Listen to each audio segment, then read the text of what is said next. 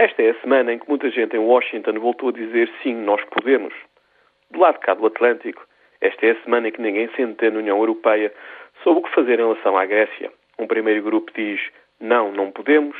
Um segundo grupo diz podemos, mas não devemos. E finalmente um terceiro grupo diz sim, nós podemos. A indisciplina verbal e a confusão que rodeia a questão grega é um sinal de atenção que rodeia o processo da construção europeia. De um lado, está um ambicioso projeto político que visa dar meios aos países europeus para continuar a manter a sua influência política e económica a nível internacional. Os que falam deste lado estão sempre a olhar para fora.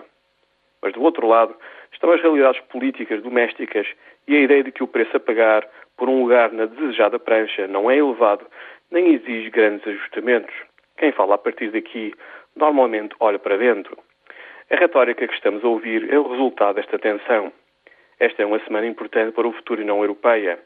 E tendo em conta o que está em jogo, vale a pena prestar atenção e ver qual é a visão que vai ser mais influente em relação à Grécia.